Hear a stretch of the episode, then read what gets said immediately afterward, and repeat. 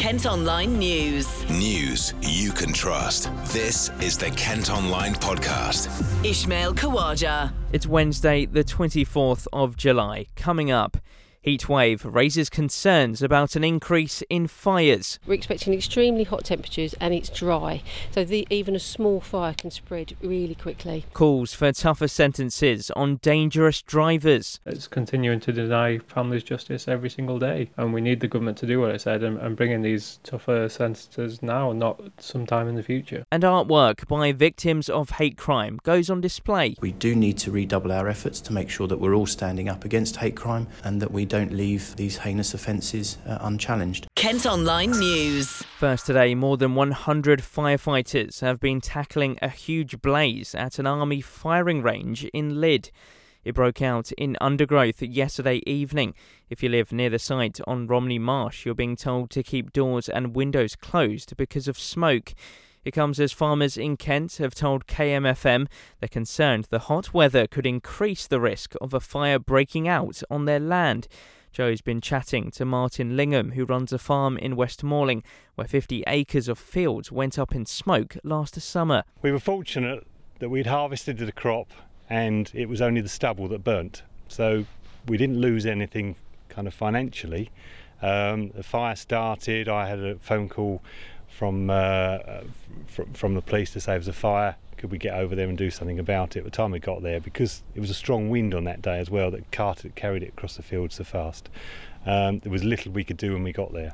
As a farmer, tell us a little bit about what maybe in the back of your mind that you're thinking about. Obviously, with the hot weather, maybe we've not had, it's not been as hot as last year, it's fair to say. But as a farmer, do you have in the back of your mind concerns and maybe, you know, ideas that th- this could happen and, and precautions you have to take?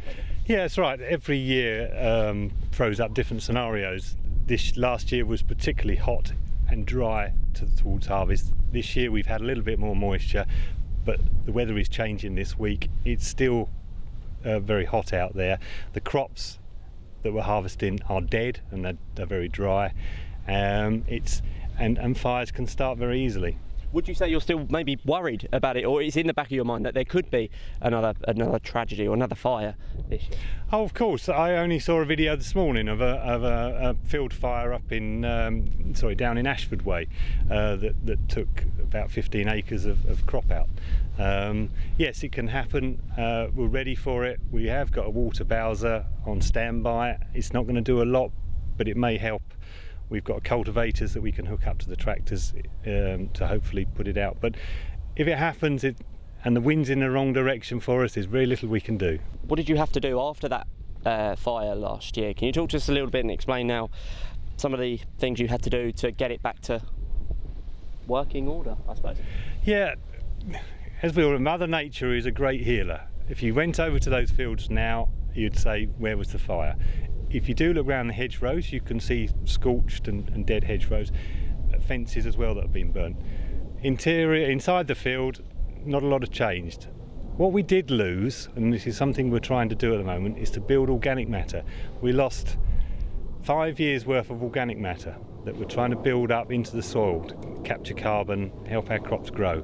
Um, that set us back in a long way.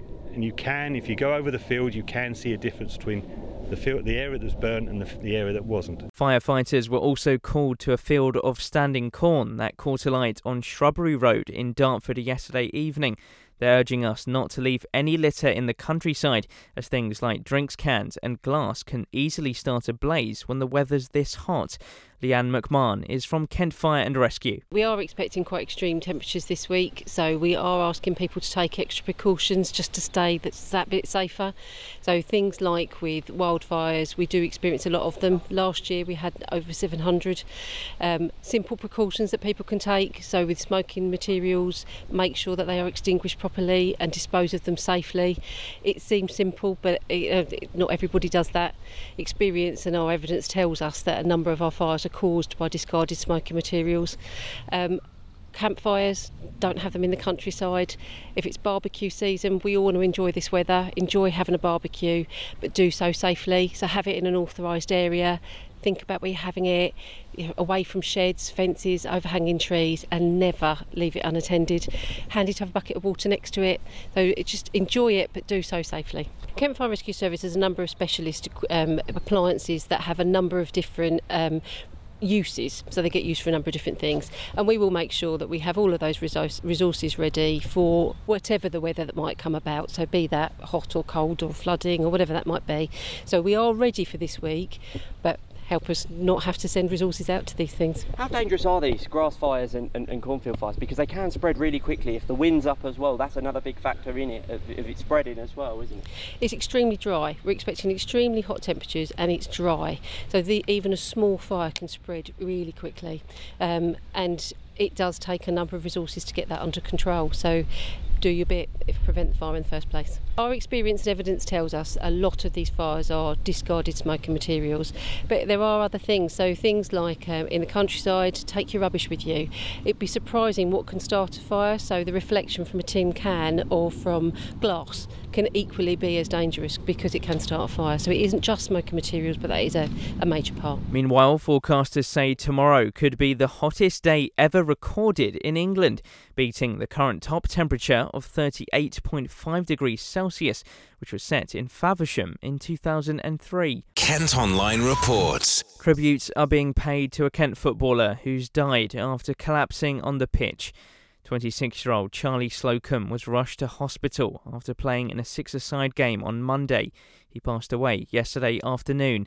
He used to play for Tonbridge Angels, and manager Steve McKimm has described him as a nice, humble lad and someone you could rely on.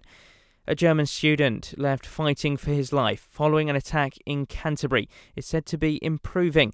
Daniel Ezzedine suffered serious injuries when it happened on Rose Lane in the city in June. The 17 year old was initially given a 30% chance of survival, but is now said to be awake and able to recognise his family. 11 people have been arrested in connection with the attack. Figures seen by KMFM have revealed motorists convicted of causing death by dangerous driving in Kent are generally serving between five and seven years behind bars. The government pledged to bring in life sentences for drivers who cause a fatal crash by speeding, racing, or using a mobile phone in 2017, but so far they haven't been introduced. 60 people have been convicted of causing death by dangerous driving in Kent over the past decade. 57 went straight to jail, while three were given suspended sentences. Samuel Knack from road safety charity Brake says there has to be tougher punishment. Deaths on our roads cause terrible suffering every day, yet drivers who cause death by dangerous driving all too often receive far too lenient sentences. Uh, and for us at Brake, that's just not acceptable. And it often leads to families feeling betrayed by the justice system.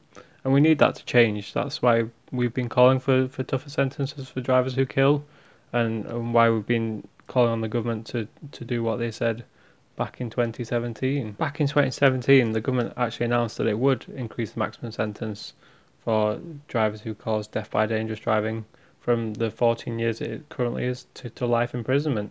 Yet we're well over 18 months on, and the government's yet to bring any forward, bring forward any legislation at all to implement these changes, and it's continuing to deny families justice every single day.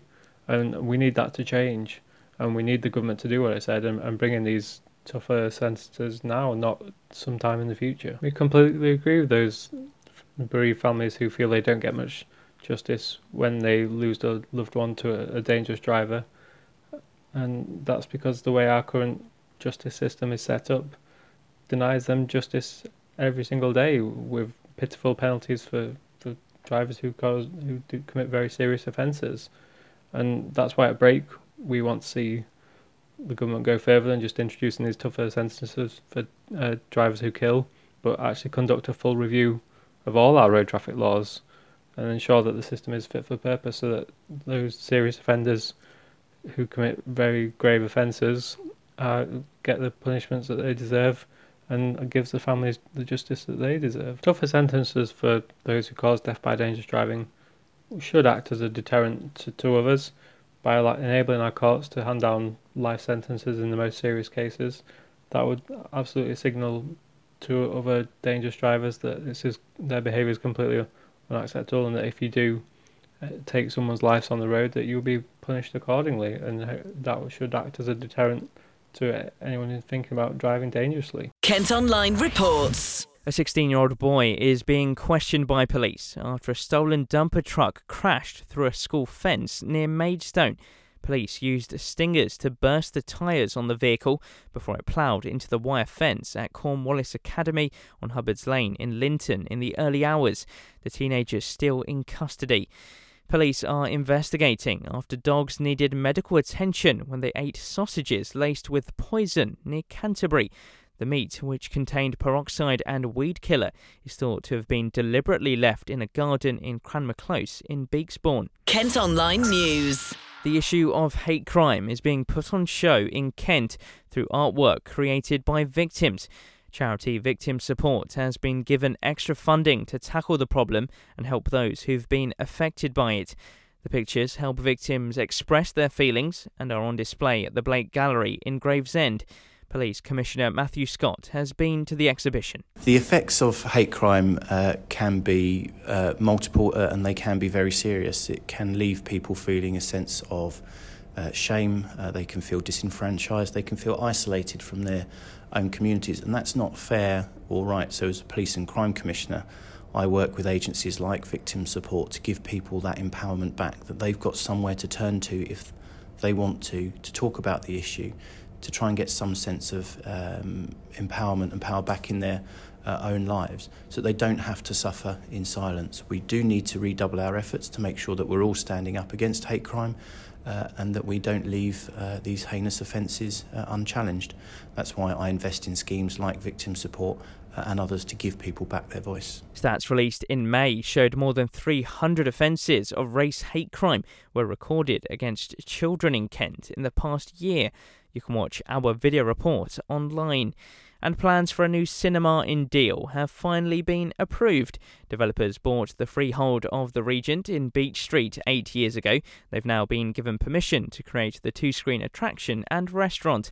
They have to start work within the next three years, but there are concerns about how long it'll take before it can actually open. That's it for now, but for more news throughout the day, you can head to kentonline.co.uk. News you can trust. This is the Kent Online Podcast.